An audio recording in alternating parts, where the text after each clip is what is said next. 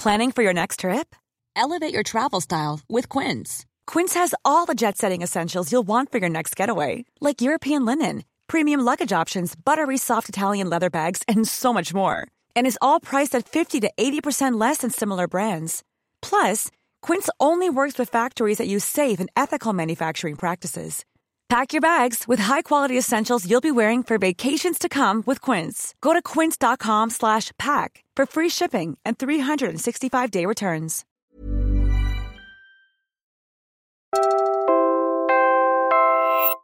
You're listening to Puma Podcast.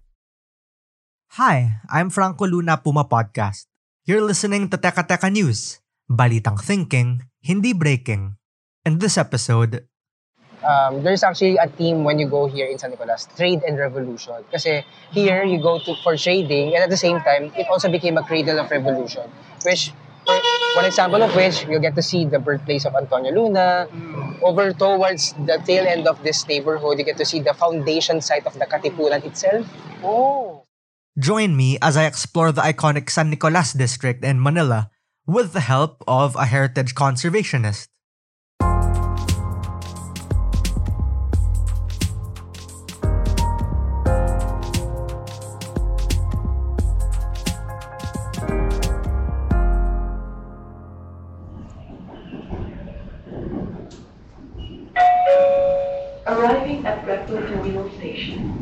Station. Paparating Recto Terminal Station. Recto Station, last station po, mga bababa po ng Recto Station, last station na po, double check po natin mga personal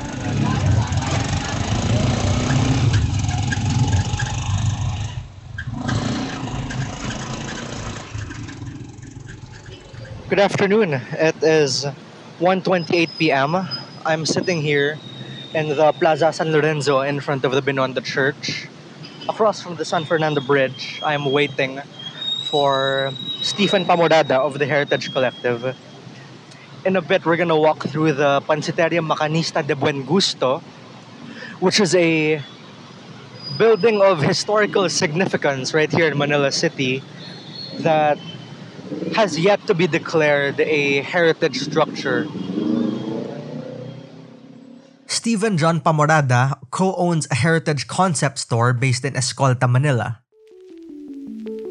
He was taking me on a short walking tour of the iconic San Nicolas district, which is often called Manila's heritage district and for good reason. Heritage houses sporting Spanish era architecture are still concentrated in the area, which was relatively untouched by World War II. Oh, That now was- that, that was not sir, that was not ano, parang destroyed by the war. Kasi ito, only on this side, mas marami nasira ng war. Parang there were just some certain bombs that ano na punta dito sa San Nicolas that burned certain parts but not in its entirety. survived. has survived to the point that in the 60s or even after the war, they could, they could have considered this as parang parang vegan yung look niya. Continuous yung mga Yeah. mga structures. Our first stop on the audio tour was the Pansiteria Macanista de Buen Gusto, or at least what was left of it. Um, yeah, so ito na nga, I'm standing on the ano to, San Fernando Bridge, no? San Fernando Bridge. on the on the way to the San Nicolas district, across from the structure. Um, I guess uh, earlier I should have said we're visiting what remains of the Pansiteria Macanista de Buen Gusto because um, yeah, what I see before me is it's really um, far from its glory days. It's really not the same structure it was. Uh, it's an old, dilapidated, three-story wooden house. Um, it's it's seen better days. But this place is historically important because Jose Rizal even name dropped it in El Filibusterismo. Yes, the same novel that sparked the revolution and altered the course of history. So, in terms of its architectural significance, of course, we all know of these kinds of ar- architecture as the parang Spanish style um, Filipino houses. But in this case, uh, this one is three stories high. Um, Right. Typically, when we see ancestral houses na similar to this kind of form, um, it's usually two stories high lang. So, in terms of rarity, rarity, this is actually the only one remaining na three stories high na structure dating back to the Spanish colonial period in this side of Manila. So what happens next? What what's next for the Pansiteria Macanista? we just need to keep an eye on this. And then for the government to actually, ano na, start their action na, na if you want to buy this out, do buy it out na. And at the same time, restore it na. So I think uh, I will follow up with them perhaps in the future. From there, we moved to the San Fernando Bridge fronting the Pansiteria, which I didn't know is also linked to our national hero. Listen to Stephen explain it. One of Rizal's friend, si Hig- Higino Francisco, um, sa kanya binigay ni Rizal yung original manuscript ng Noli Me Tangere. And then parang because of the parang raiding of the Spaniards or the basta the authorities during that time. Siyempre, yung mismong manuscript is very, ano talaga, parang subversive, so to speak. Which is why, parang tinago ni Hino Francisco elsewhere yung manuscript out of out of fear na makuha yung um, Noli Me Tangere. Did you know what he did? Nilagay niya sa ilalim ng bridge na to. Oh, Tinago wow. niya. Desperately nilagay sa ilalim. Parang, according to the accounts, parang he risked his life to really desperately hide it right under this bridge. I don't know. Most residents don't know it, but there are remnants of that distant history under their roads too. So even this bridge we're standing on, This is something historical it's well. historical. It should be even, historical even structure. yung the, the asphalt na pavement that you see here, Yeah. underneath that, nung medyo magul, meron may sira yung yung asphalt na to, makita mo cobblestone yan. Oh wow. Cobblestone and alongside that, merong parang may rusty line Mm. na Uh, passing through this. Apparently, that's actually the Tranvia, Tranvia truck Oh wow. the way here. So it's just covered by this. Maybe it's just there, basically. From there, we moved to Santo Cristo Street along the banks of the Estero de Binondo. Today, that area now houses the main building of the South San Nicolas Volunteer Fire Brigade and a local bank branch. Stephen says this area is of great importance to the local Filchi community in the Philippines. This is actually the quarantine island for the Chinese who are coming to the Philippines, parang Chinese settlers. So before they land here in this area, they'll go to a quarantine facility. But before, you're you need to you need yourself to be quarantined. It's because Chinese before are considered both culturally and in terms of parang ano, individually as parang impure. So, So to the was point that racial? racial discrimination, so to speak, Yeah. to the point that the Spaniards would actually disinfect them. Parang they will power wash them with disinfectant, and that's a stingy disinfectant. Now, Bai Bai Bridge is significant to the Chinese because it was where the early immigrants, our ancestors, came on shore after quarantine on Engineer Island. On the spot where they came ashore now stands a BDO building and the fire station. Close by the shore was an area once known as Engineer Island, which was more commonly called the Water House by immigrants. That's because this is where they were hosed down with water and deloused with disinfectant after a grueling journey aboard ships. That island is now Baseco. Depending on how sadistic that Spaniard na assigned to you for the quarantining process, it would take you not just days to Yeah. power wash you, it would take you sometime days Oh, and- really? or weeks or borderline towards a month. It's not really a walk in the park for the earlier Chinese settlers here in the Philippines because then again, the Chinese were looking for a greener pasture. From the quarantining process, they would be escorted inside towards this estero, diba? Again, there's a creek here, Yeah. and then they would land here by the Bye Bye Bridge Here, right on where we're this spot. standing. Which is why itong spot na to where we are at, basically, this is the spot where they would um, registered, have themselves registered in the immigration process and all that. This is the first time that they would land here as if they've, they've first seen the Philippines for the first time. Quarantine is an exercise of shared responsibility today thanks to COVID 19. But at the time, it was seen as a symbol of Spanish racism. Stephen says not many of the local Filipino Chinese communities still remember what happened in that area all those years ago. So itong spot na to, nobody knows uh, na parang walang marker that, talk, Yeah, that yeah. talks about this spot na very important to the Chinese-Filipino community. Along the way, of course, the Chinese businessmen would consider, ah, let's just modernize everything. So that's why we'll see parang it, yung the structure, most of the structures here, are parang parang brutalist style. Same ng Right. architecture nila, CCP, Marcos, Marcos Yeah. period, na could only imagine lahat yun, dinemolish na ng mga 70, 1970s and 1980s. Pero imagine in the past, lahat yun. Rows of ancestral houses. We're pausing for a quick break now. When we return, we go deeper into the San Nicolas district.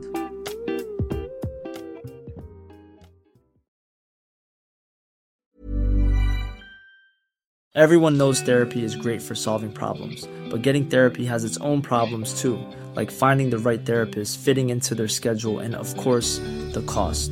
Well, BetterHelp can solve those problems. It's totally online and built around your schedule. It's surprisingly affordable too. Connect with a credentialed therapist by phone, video, or online chat, all from the comfort of your home. Visit betterhelp.com to learn more and save 10% on your first month. That's BetterHelp, H E L P. Burrow's furniture is built for the way you live. From ensuring easy assembly and disassembly to honoring highly requested new colors for their award-winning seating, they always have their customers in mind. Their modular seating is made out of durable materials to last and grow with you. And with Burrow, you always get fast, free shipping. Get up to 60% off during Burrow's Memorial Day sale at burrow.com slash ACAST. That's burrow.com slash ACAST. burrow.com slash ACAST.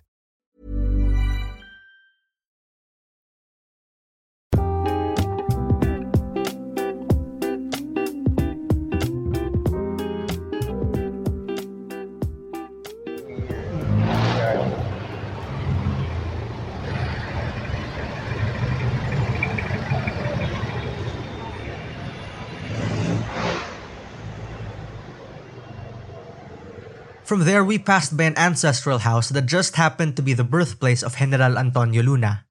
That one had a historical marker by the National Historical Commission. It's a two-story ancestral home. I guess I would say no traditional Spanish architecture. No, the second floor sticking out just a little bit. Philippine flags are hanging from the second floor, but just like we saw in the Pansiteria, they're torn and frayed, not in the best condition. There are holes on the windows.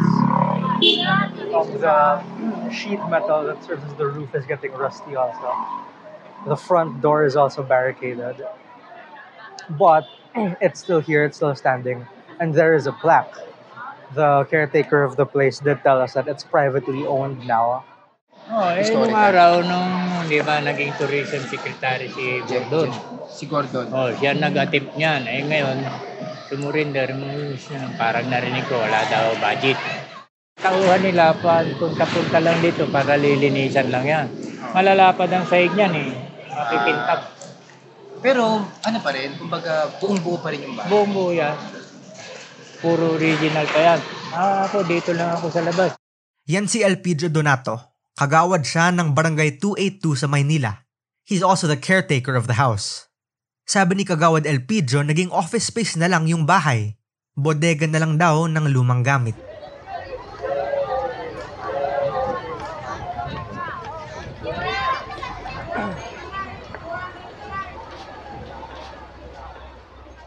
Next up, we stopped by the Pedro Guevara Elementary School along San Fernando. It's a public school today, but it was actually built on the remains of the Real Alcaiceria de San Fernando. It was built way back in 1762 and was meant to be a marketplace for Chinese silk traders and later a quartermaster depot or a supply and distribution outpost under the Americans. This is just the the casted version of the original, which is now in National Museum. Hmm. This is like the marker. Imagine there used to be a silk market, and then in front of the entrance, like this is like the marker of that Yeah. uh, silk market. So, parang ano lang, dedi- a dedication, dedication to that market, and then you can see the year, 1762. So imagine this is made out of granite stone. This is now cemented. This particular, um, you need 10 people to actually carry the whole slab. But that's not the only piece of the Alcaiceria still left in that plot of land. Every time there's a construction of a school building here, we can always uncover lots of archaeological artifacts on this site. And it's like a layer, layers of history, starting from the, parang the Chinese settlers, then the, Spa- the Spanish authorities, then the American colonial period. So gets mo, imagine mo kahit mag-dig ka lang under that, may makikita kang mas, it's, it's like the hidden treasure of San Nicolas. That's how rich this place is. The government never properly excavated it, so teachers still find things like porcelain scraps and weapon parts from time to time.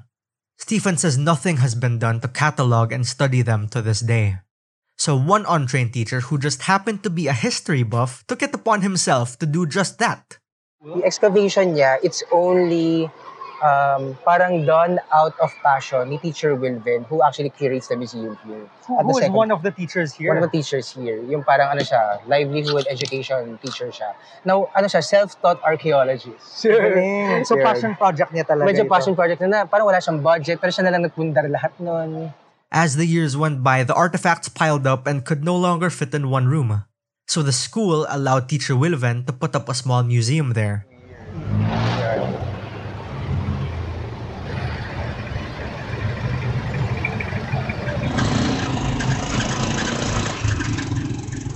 Our last stop was quite unique. It was the final resting place of Teodora Alonso Realonda, or the mother of Jose Rizal. Except you wouldn't know that just by looking at it. Two plaques out front say so, but the building itself is now a three story office building housing trucks up front. That's because the original house that was once there had already been demolished to make space for a warehouse. It isn't just where Rizal's mother passed. Nung when Rizal, di Rizal got, uh, was shot in Luneta, and his body was uh, buried in Paco Park. From Paco Park, it was exhumed. It was placed here. Tapos by 1912, dito nag-start yung dito nag-start yung procession nung bones niya ceremonially kasi before wala namang state funeral for Rizal. So belated state funeral siya starting from here When he was recognized as a national, as national hero na all the way down to Intramuros where he stayed for overnight yung parang parang vigil before he was laid to his final resting place in Luneta. Dito nag-start Yeah. procession. So important tong space na to. Yeah. Tapos ngayon, naging garahe na lang ano. The deeper we went into the San Nicolas district, the clearer it became that our culture has not been kind to some heritage structures. The resting place of Rizal's mother, for example, had two plaques commemorating it, but that was all. The Pansiteria Macanista had none. I mean, many of the places we visited weren't even marked on Google Maps. You can check this for yourself too. On This this area. parcel of land, but Yes. were any of the structures from back then still Sure. remaining today? Wala na ngayon. Of course, not many things happened before. Well, I think I would assume most of them have actually survived the war, but uh, throughout the throughout the years after the war, eh, you get to see all these things. Right. They got demolished. Did you ever try asking people, like people nearby, like, kunwari if we went up to this guard right now, or yung caretaker ng Pansiteria Macanista, Oo. if they knew about the historical For significance? sure, no. For sure, For no. sure, no. You, you need to parang emphasize na, alam niyo bang importante ng building? Under the law, heritage agencies like the National Museum of the Philippines have the power to designate heritage sites as national cultural treasures, which lets them buy the property and reject any developments on those lots. Local governments can also sign ordinances giving the private owners of heritage sites tax incentives. Except heritage agencies in both the national and local government haven't been aggressive enough in claiming these cultural treasures. Here's Stephen again. it's usually ano eh, parang viewed as oh it's a old house it's an old house it's a dilapidated house so yun lagi yung yun lagi yung concern na parang even at that kind of um, level parang it's usually um, thought of as a negative thing kasi it's um, against development pag unlad ba na parang tinatanggal mo or inaalis mo sa consciousness mo and sa lugar natin yung mga heritage building that supposedly talk about our ano our grand history when when we all know na much have been already destroyed And that was today's episode of Teka Teka News. Again, I'm Franco Luna. This episode was edited by Pidoy Blanco. If you like this episode, share it with a friend or two. In case you want to learn more, we actually did an earlier episode on the Pansiteria Macanista de Buen Gusto on Teka Teka News. That's also on the Spotify channel or wherever you get your podcasts. And of course, don't forget to follow Teka Teka News and Puma Podcast on your favorite podcast app or on YouTube. Thanks for listening.